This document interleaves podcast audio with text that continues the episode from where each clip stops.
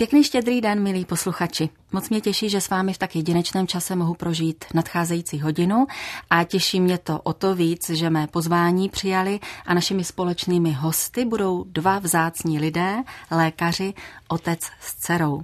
Dáma je uznávanou specialistkou na záchranářství a horskou medicínu, takže už z podstaty její profese vyplývá, že v mezních situacích poskytla pomoc mnoha potřebným. Pán také zachraňuje bolavé a zraněné lidské duše. O štědrém dni jsou s námi Kristina a Cyril Hešlovi. Dobrý den a děkuji za vaši společnost. Dobrý den. Dobrý den. Vánoce jsou pro mnohé těmi nejmilejšími, nejočekávanějšími, nejvýraznějšími svátky. Jaký je váš vztah k Vánocům? Na takovou otázku se dá odpovědět eh, vývojově, to znamená od dětství.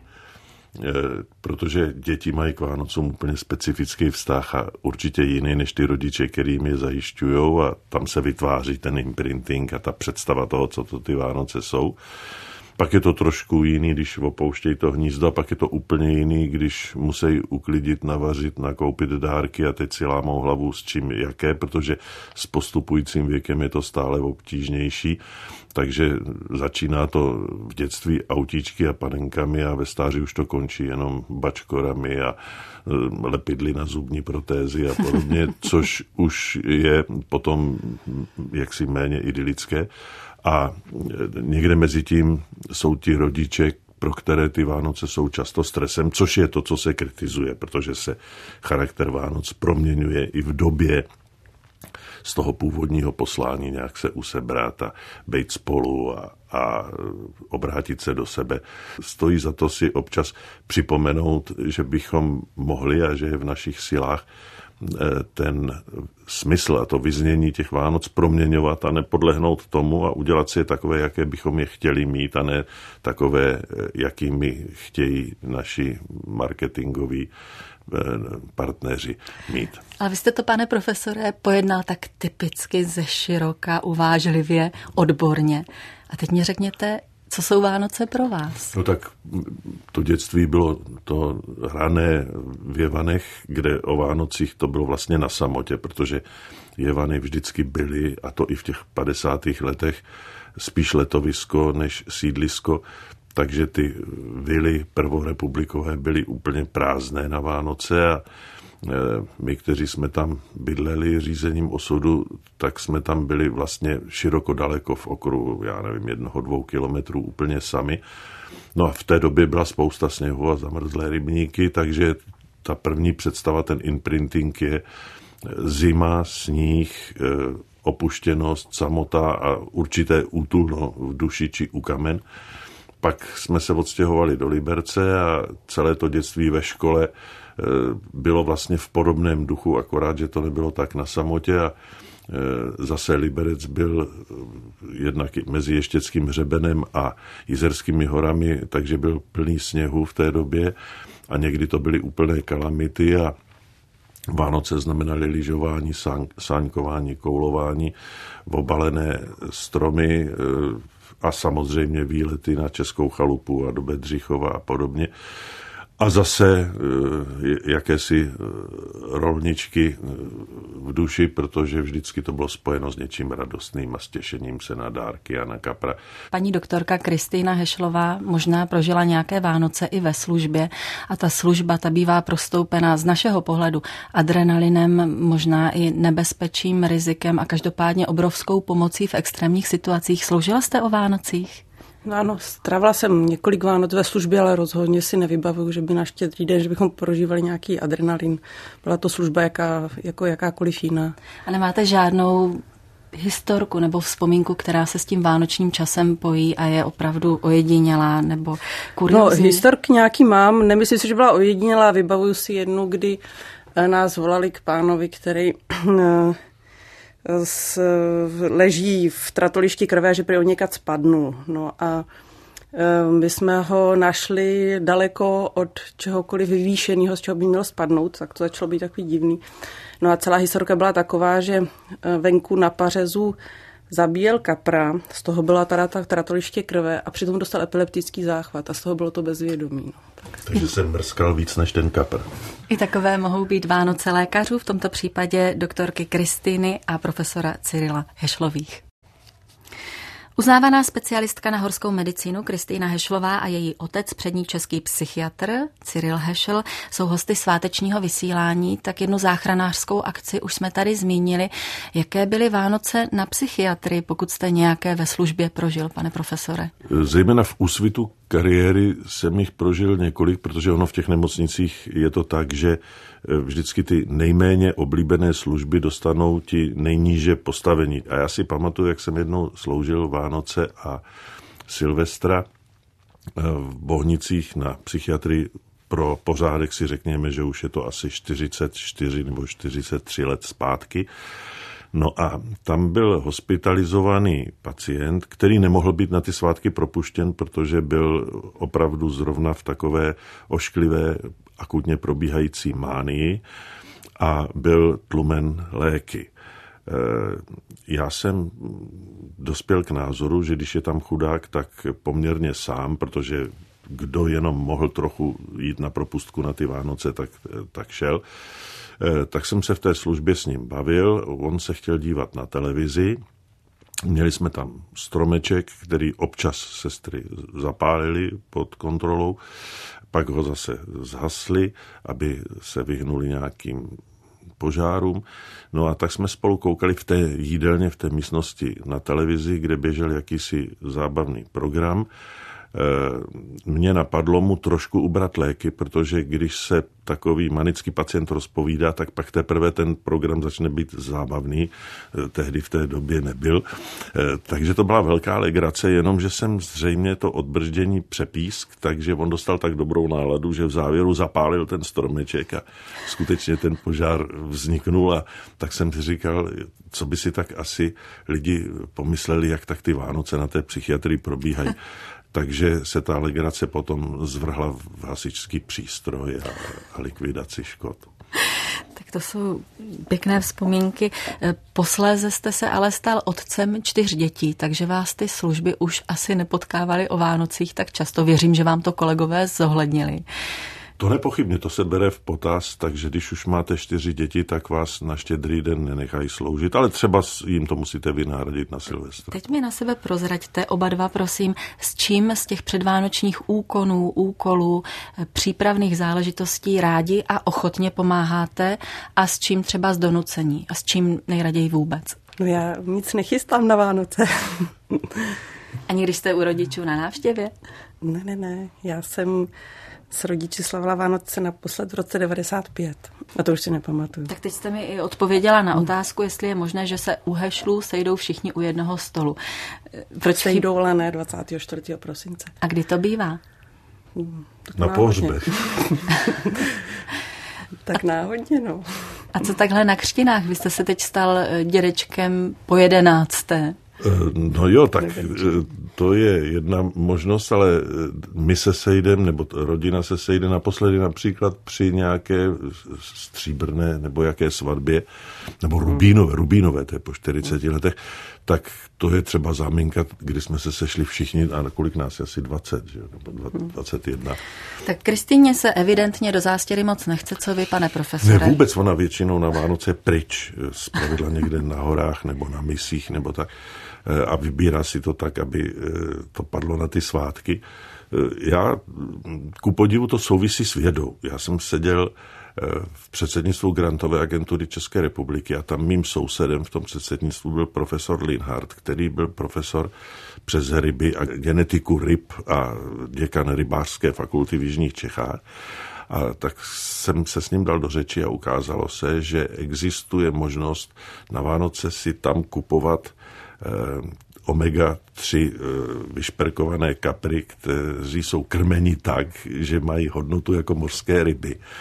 Tak jsem se přes něj napojil na tohle, na tu prodejnu z těch jižních Čech a mým úkolem tedy je obstarat eh, kapří půlky, hlavy a vnitřnosti přes grantovou agenturu České republiky a dopravit je domů a ty jsou skutečně úžasný. Takže to je moje starost. No, eh, starost těch, kdo to prodávají, jeho zabít a na to bych nervy neměl a eh, jsem rád, že si mohu myslet, že se ten kapr vyrábí někde v továrně.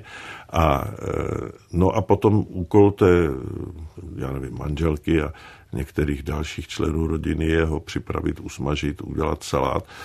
No a já jsem zase přesvětýlka, takže eh, kde to je jenom možné, tak pověsím nějaké let žárovičky, všichni se mi smějou a považují to za projev infantilismu a, a tak, že to tak různě barevně bliká. Moje žena výtvarnice to považuje za kýč, no ale Eh, mně se to líbí. Ano, vaše manželka Kristýnina maminka je výtvarnice Jitka Štenclová a mě to zajímá, jestli se její rukopis promítá vedle těch světýlek pana profesora do domácí dekorace. Tak Kristino, když si vzpomenete na to své dětství, byly tam nějaké osobité výrobky, adventní kalendář, ozdoby na stromečku, vánoční věnec eh, v takovém pojetí, které jste třeba jinde u svých spolužáků nevídala? No my jsme vyráběli s mámou eh, nějaký, vím, že jsme měli vizovické těsto, to si myslím, že byla nějaká mouka s octem a z toho se dělaly různé figurky a pamatuju si, že to byly samozřejmě to byly jenom dekorační, ale oni byli hodně podobní cukroví. A pamatuju si, jak jsem se zhrozila jako malý dítě, když přišel děda na návštěvu a spletl si ty talířky a začal jíst ty figurky. No. Takže tak, a nějaký adventní věnce jsme dělali. Tak děda si evidentně nepochutnal. Na čem si pochutnáte vy?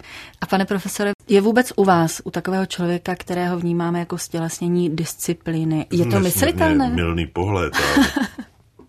no, tak já si pochutnám nesmírně na, na rybí polívce, na tom kaprovi s omega-3 eh, kyselinami, pak si taky pochutnám na rybím salátu a pak na jednom takzvaném rozinkovém cukroví, eh, který je něco mezi cukrovým a sušenkou, který vyrábí moje žena a který jediný mi opravdu chutná, protože jinak cukrový, když je přeslazený, tak už se ho trošku bojím, ale tohle to přeslazený není a je hrozně dobrý. Našimi společnými vzácnými hosty jsou lékařka a záchranářka se specializací na anesteziologii a urgentní a horskou medicínu Kristýna Hešlová a její otec proslulý psychiatr, vědec a pedagog profesor Cyril Hešl. Vy jste byla, Kristýno, před pěti lety, tuším, v Afganistánu, v mezinárodní nemocnici v Kunduzu, než ji rozbombardovali a na Silvestra jste prý poslouchala petardy do chvíle, než jste si uvědomila, že jde o střelbu ze samopalů. Až bude ta nemocnice znovu zbudována, pokud se to podaří, jste ochotna tam znovu vyrazit? Já mám takový pocit, že ona už do jistý míry rekonstruovaná je, ale ta bezpečná situace momentálně neumožňuje, aby se plně rozděl tady ten projekt s Lékaři bez hranic. Takže tady ty Vánoce budu na jiný misi, to budu zrovna na cestě do Jemenu. Co vás tam vede? Asi jsou to převážně ta hlavní priorita, je to určitě profesní zkušenost a pak možná i jakási zvědavost. Vidět, že ten svět není tak černobílý, jak my tady odsaď na to koukáme, tak vždycky je to zajímavé potom vidět přímo na tom místě, že nakonec zjistíte, že tam s těmi lidmi máme nakonec mnohem více společného, než se tady zdá. Že ti lidé mají taky uh, svých spoustu malých denních radostí navzdory tomu utrpení okolo. A uh, i se těším na to, že vlastně skrze to, že pracujeme s těmi místními lidmi, tak potom poznáte takovou tu stránku uh, jejich mentality ze strany vlastně normálního života. Ta odvaha, jak ji vnímáme my, kteří přihlížíme vašemu konání, a vy ji asi umenšíte, ale dobře, řekněme kuráž nebo odhodlání, ty jsou ve vás od jak živa? Já si tady to riziko vůbec nad tím nepřemýšlím, protože to je věc, kterou nemůžu ovlivnit. Já tam mám zodpovědnost eh, jako z medicínské stránky, tak to je pro mě výzva, ale to, že to je potenciálně nebezpečné prostředí, vůbec nad tím neuvažuji, protože to je opravdu neovlivnitelný fakt pro mě. Co, pane profesore, takové situace, kdy se dcera vyskytuje v oblastech, které opravdu nejsou nebo neskýtají procházku růžovou zahradou. Co to dělá s vámi, kdo zůstáváte doma třeba u toho svátečně prostřeného stolu? No tak samozřejmě na ní moc vzpomínáme, ale ten pocit se časem mění protože ze začátku jsme skutečně trnuli obavama a to nemuselo jít jenom o Afganistán nebo Afriku, ale třeba i o Himaláje a, a hory někde v Kyrgyzstánu. Takže jsme to prožívali s velkým napětím a strachem. Ale když se to potom pořád opakuje, tak si na to asi tak zvyknete, jako si zvyknou Izraelci na to, že tam jako lítají rakety a přitom chodí do báru a radujou se a žijou normálně, tak se do určité míry na tu situaci zadaptujete a desenzibilizujete a pořád někde na pozadí doufáte, že to opět dobře dopadne jako až dosud, což nemusí být pravda, ale už si to tolik nepřipouštíte. Zatím se vždycky vrátila. Vy, Kristýna, při veškeré své cestovalosti a bohatých zkušenostech z širého světa označujete za svůj osudový kraj, ten liberecký, kde dnes působíte jako lékařka letecké a pozemní záchranné služby. Co všechno vás k němu poutá? No asi to dětství. Já jsem tam strávila hodně času vlastně, ačkoliv jsem se narodila v Praze, tak tady ten kraj jsem vždycky považovala za svůj domov. A e, tak je to určitě příravný, ty hory jsou tak akorát. jsou takové přívětivé, ten terén je horský, ale je to hnedka vlastně všechno rychle dostupné v zimě lyžování. A můžu říct, že teďka po mnoha letech jsem našla uh, romány Karolíny Světlý, že vlastně ta vesnice, kde jsme trávili dětství, je světlá pod Ještědem. A e, s velkou chutí teda jsem se začetla, skoro jsem tři noci nespala, protože jsem to potřebovala na, naraz přečíst. A znova jsem si uvědomila tu vazbu, jakou k tomu kraji mám. No, tak děkujeme i za ten čtenářský tip, ten se na Vánoce určitě hodí. Lásku k přírodě sdílíte. Eh, dal jste si, pane profesore, jako otec hodně záležet na tom, aby vaše čtyři ratolesti vnímali přírodu v její kráse, ale třeba i nevyspytatelnosti? Já jsem to nikdy takhle vědomně si neformuloval, ale nechával jsem tomu volný průchod. To znamená, k ničemu jsem je neponoukal, ale zároveň jsem jim v ničem nebránil a také jsou ve vztahu k civilizaci a k přírodě velmi rozdílný. U té nejstarší dcery moc nevím. Eh, Kristýna eh, mluví sama za sebe, ale třeba ty kluci, ty skončili jako takový elektronický informatici, matematici mm, a, a komputeroví eh, fandové. Na druhou stranu ten jeden je sportovně založen, čili do té přírody vyráží, ale lyžovat nebo jezdit na kole nebo něco, a, ale ten druhý, myslím, že má k té přírodě takový vztah jako blahé paměti profesor Vondráček, který říkal, že příroda je moc hezká, ale nejlépe z pohodlného vozu. a abychom dostali tomu vánočnímu tématu, chodili jste o Vánocích dávat do krmelců něco pro zvířata? Musím přiznat, že jsem chodil do krmelce asi několikrát právě v tom podještědí na jižním svahu Ještěckého hřebene Eh, kde jsem znal několik krmelců eh, z různých houbařských exkurzí a tam jsem opravdu, zejména v době, kdy mi někdo tam z těch sousedů říkal, že mají hlad, tak jsem jim tam nosil nějaký krmení, ale už je to delší dobu. Hmm. Hory sehrály ve vaší rodině i velmi smutnou roli, protože vás připravili o bratra. A já se na to ptám proto, že po něm zůstala krásná rodina, čtyři děti, byl to vzácný člověk, přírodovědec, člověk velmi eh, zžitý s lidmi i děním kolem sebe, výtvarně nadaný. A o Vánocích si vůbec všichni dost uvědomujeme, všechno to, co nám chybí a kdo mezi námi není. Tak se ptám teď vás jako odborníka, jak eh, se s těmito bolavými vzpomínkami v tom rozcitlivělém období vyrovnávat? To je podobné jako s tou absencí dcery Kristýny. To se mění v čase po té tragické události to bylo nesmírně živé a bolestné, zejména s ohledem na tu rodinu. A nezapomeňme, že e, Vánoce jsou právě často příležitostí k tomu, že se vám ty vzpomínky oživují, vrací, můžete se jim daleko víc niterně věnovat, než v tom všedním ruchu, v pracovním vypětí v roce. Takže eh, o Vánocích se všechna osobní traumata stávají jaksi citelnější. A časem se ta jizva zaceluje, ten život už nikdy není takový jako předtím. A eh, určitě eh, to symbolizuje nádherná Krylova písnička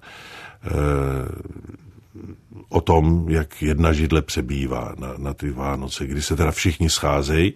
Takže takhle se život vyvíjí a nakonec nás to čeká všechny. Eh, asi vánoční čas není úplně dobrý na to, abychom se tu vzájemně rozesmutnili, ale když přijdete o někoho předčasně nebo z plného zdraví nebo nečekaně, tak je to trauma úplně jiné, než když vám odejde třeba někdo z rodičů ve věku 90 let.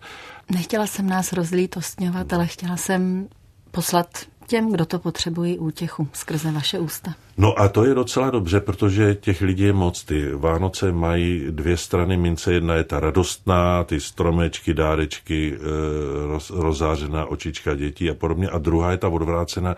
Nezapomeňme, že jak na Vánoce, tak mezi svátky, tak i na Silvestra a Nový rok spousta lidí ten čas tráví způsobem, jaký bychom nikdo nechtěli.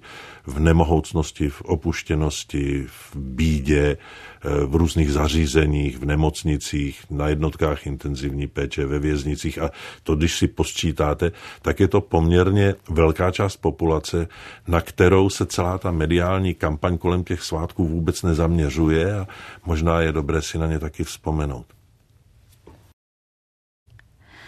Ve studiu jsou s námi dva lékaři a také hudebníci, protože hudba vůbec bývá pro lékaře poměrně často vítaným kontrastem k náročné profesi.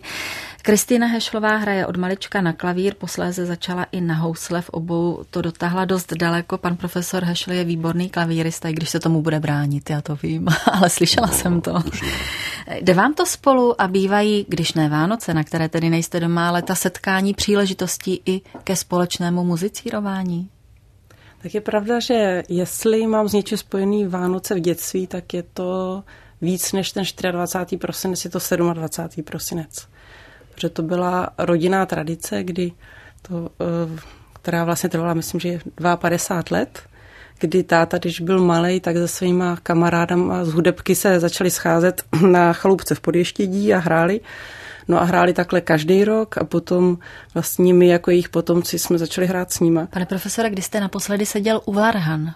To už je hodně dlouho, to bylo právě v tom světelském kostelíku, eh, kam jsem občas eh, chodil, protože jsem znal jednak toho místního kostelníka, varhaníka, jednak pana faráře dneska už zesnulého.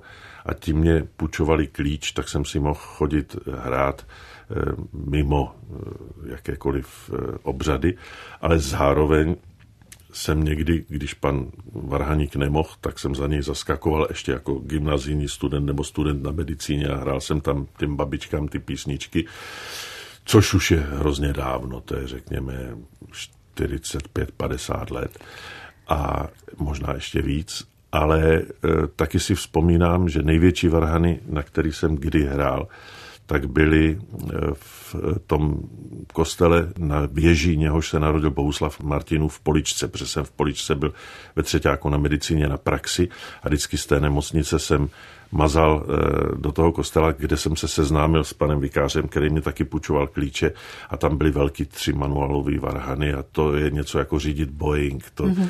se mně hrozně líbilo, ale nikdy jsem na varhany pořádně neuměl hrát, protože to je opravdu něco jiného, než, než jako hrát na piano. Zaprvé to musíte všechno pořád vázat, legáto, to znamená, nesmíte ty prsty z těch kláves sundat, protože v tu ránu je okamžitě ticho, což u klavíru není eh, tenhle ten problém. A další je pak ten nožní eh, manuál, protože hrát eh, nohama to je dost náročné na břišní svaly. A...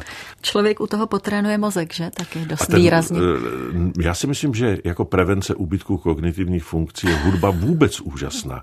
A možná by stálo za nějakou studii se podívat, jestli hudebníci statisticky neonemocní třeba eh, klinit, nebo ne, projeví se u nich klinické příznaky demencí, eh, třeba Alzheimerovy demence později, než srovnávat populaci, protože oni pořád vlastně ten mozek eh, velmi neotřelým způsobem trénujou a trénujou i to psychomotorické spojení, protože tam jde o to, že zároveň s tím přemýšlením a s tím, co se děje v té hlavě, pořád fungují nějaký svaly, ať už na flétně, na houslích nebo na tom piáně, což e, se nedá říct třeba o matematice. Tam si honíte myšlenky v hlavě a e, můžete být e, ochrnutí jako Hawking, ale u té hudby ne, tam pořád je celé tělo v provozu a ten člověk ve své celistvosti neustále odolává té degeneraci. A co zpívání? To u vás nějakým způsobem funguje? Vůbec ne. Jak je to možné? Kristýno, vy zpíváte? Já jsem někde četla, že nejlíp je na tom vaše maminka výtvarnice to, jak můžete mít takové detailní informace, protože z nás je na tom opravdu nejlíp s tím zpěvem. tak já jsem se těšila, že si tady třeba nějakou koledu dáme, to jste mě trošku zklamali, ale zase jste mě potěšili spoustou jiných zajímavostí. Co umění vůbec o Vánocích dojde na něj ve větší míře než ve všedním dni? Asi ano, protože máme čas podívat se na oblíbené filmy, otevřít oblíbenou knihu, anebo takovou, kterou si už dlouho dlužíme. Máte něco připraveného na nočním stolku, Kristýno?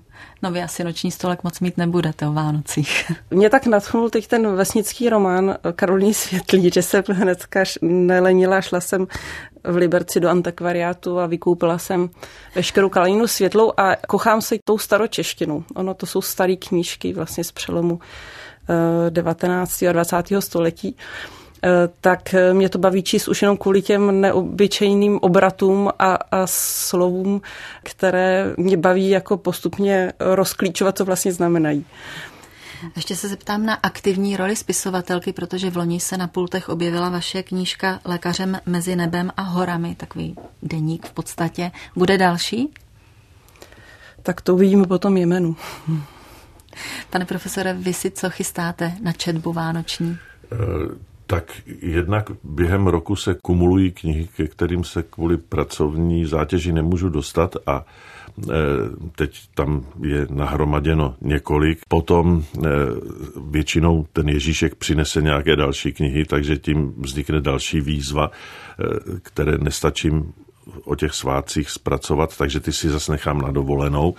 A ta sněhová koule toho, co bych chtěl přečíst a nestíhám, tak ta se pořád nabaluje. A já nás snesu z těch intelektuálních výšin do takových těch přízemních vánočních radostí a jenom mi řekněte, vaše nejoblíbenější filmová nebo televizní vánoční pohádka, to byly u nás vždycky věčné spory, jestli je to Pišná princezna nebo ta s hvězdou na čele. Kristýno.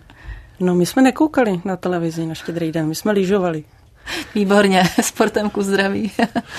No já musím říct, že eh, na ty stereotypy televizní jsem už teď poměrně alergický, takže zatímco moje žena na to kouká, na ty pohádky, přestože jsou každý rok pořád ty samý a já když procházím tím pokojem, tak vidím na té obrazovce nějaký čerty nebo něco, ale mě to vůbec nezajímá. Takže eh, tady skutečně jsem tím špatným respondentem, protože já ty pohádky ani neznám a taky se mi pletou, ale vím, že tam vždycky nějak zvítězí dobro na konci. Když se pod jednou střechou potkávají věda a umění, musí to být poutavé a obohacující prostředí a to myslím u Hešlových dokonale platí, když ta věda, medicína tam asi vítězí. Práce vás obou a úvahy o ní vás pravděpodobně, jak si to představují, hodně přivádějí ke srovnávání a třídění a pořádání hodnot. Tak bych vás možná v tomto čase rozjímání a zastavení a usebrání požádala, jestli byste se s námi podělili o ten svůj žebříček hodnot.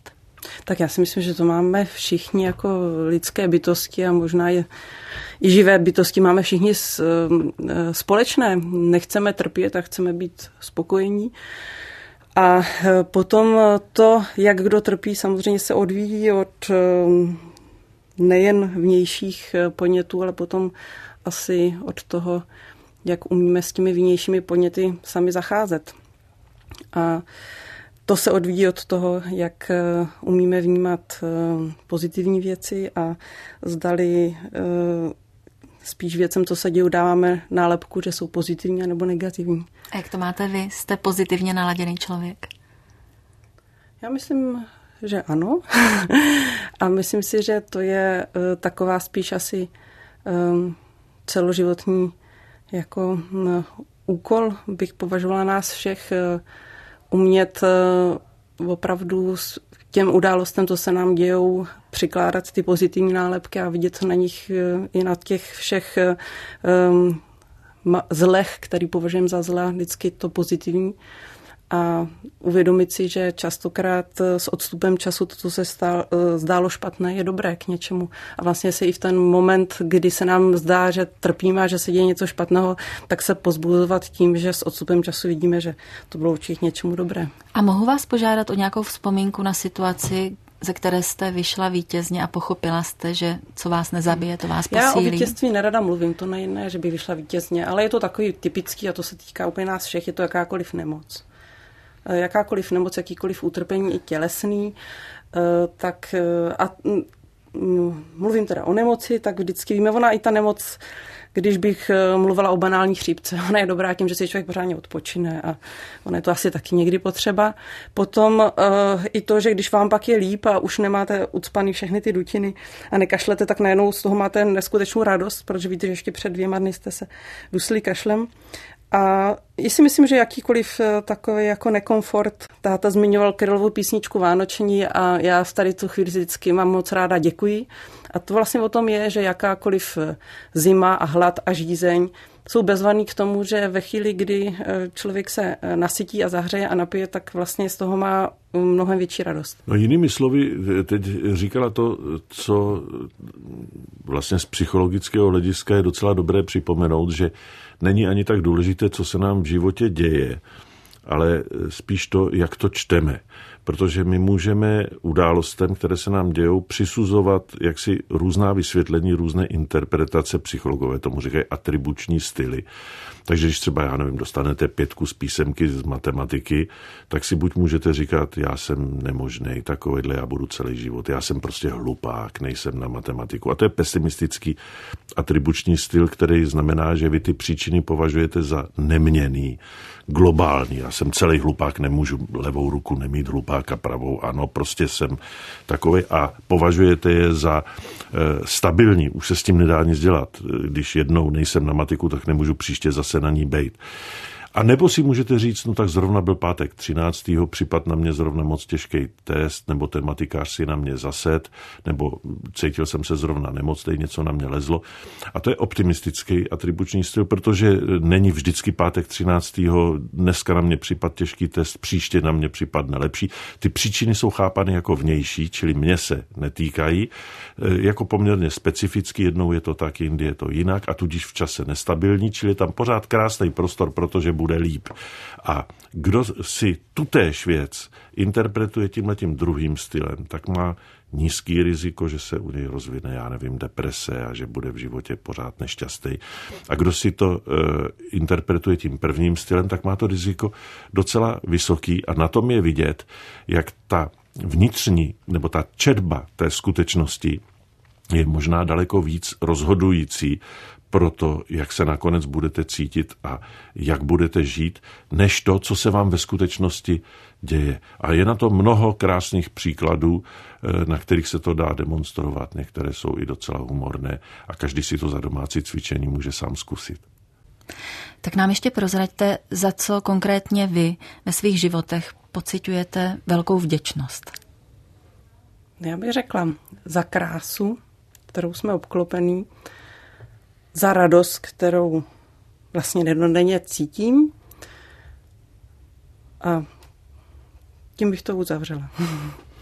No, mě kdysi potěšilo, když jsem Kristinu slyšel říkat, že je vděčná za to, že jsem ji naučil slaňovat, což byla ještě malinka a spouštěl jsem ji po špagátu z jedné skály a ona v tom vidí zárodek svého horolezectví, na což já, který už teď v životě na nic nevylezu, jsem nesmírně pišnej. Je to asi jako když Čech Vojtěch Živný naučil Friderika Chopina hrát na piano. A ale eh, já jsem vděčný za spoustu úžasných lidí, se kterými jsem měl jednak eh, díky profesi a jednak díky eh, šťastným náhodám v životě příležitost potkat. A ti, podobně jako třeba nejbližší rodina, neustále uspokojují vaši potřebu po mezilidských vztazích, po takovém tom osobním teple, potřebu něco se dozvědět, naučit, podívat se na svět nějakýma jinýma očima než těma vlastníma, nebo z jiného úhlu. Či jsou to lidi, kteří eh, mají třeba eh, jiné názory, ale vždycky vám nějakým způsobem konvenují, to je jsou respektu hodné, Eh, nikoliv odsouzení hodné a tudíž vás obohacují. A těch lidí, kteří mě takhle obohacují celý život, je několik, nemůžu říct, že mnoho, ale o to jsou to vzácnější. Čili přátelství je to, za co jsem vděčný. Šťastné a veselé přejeme si obvykle. V době vánoční, zpívá se to také v koledách. A já se zeptám Kristýny a Cyrila Hešlových, co by tedy popřáli nám Čechům, Moravanům a Slezanům, tomuto eh, našemu státu do dalších dnů, čeho je tady zapotřebí, aby do našich duší vneslo, řekněme, větší harmonii? Já bych všem srdečně přála, aby viděli spoustu, spoustu malých radostí, kterými jsme denně obklopeni a aby zřetelně vnímali to, jak vlastně eh, je nám tady krásně, v jaké krásné zemi žijeme, že je tady bezpečno a že vlastně, jak se děje, co se děje, tak ten každý den přináší spoustu podnětů k radosti. No já bych jim přál, aby si nečinili žádná přehnaná předsevzetí, která pak nemůžou splnit a tím si nevytvářeli uměle vnitřní nepohodu, eh, aby si zachovali svůj zdravý odstup k nadměrnému patosu a aby prožívali radostně to, co chtějí. Čili když mají velkou radost z hořícího stromečku, tak ať eh, zapálí aspoň ty svíčičky. Když mají radost z jízdy na běžkách opuštěným lesem, tak ať si vyjedou na běžky a hlavně ať se naučí eh, číst eh, skutečnost, která se jim děje a která je obklopuje, tak, je, tak ji číst tím pro sebe pozitivním Eh, optimistickým stylem. Já vám za ta slova děkuji, přeji vám, milí Hešlovi, pokojné, radostné a ve zdraví prožité svátky. To tež samozřejmě našim posluchačům a do nového roku jen vše dobré. Děkujeme taky vám i všem posluchačům. Hezký den a krásné svátky přeje vám všem také Jitka Novotná.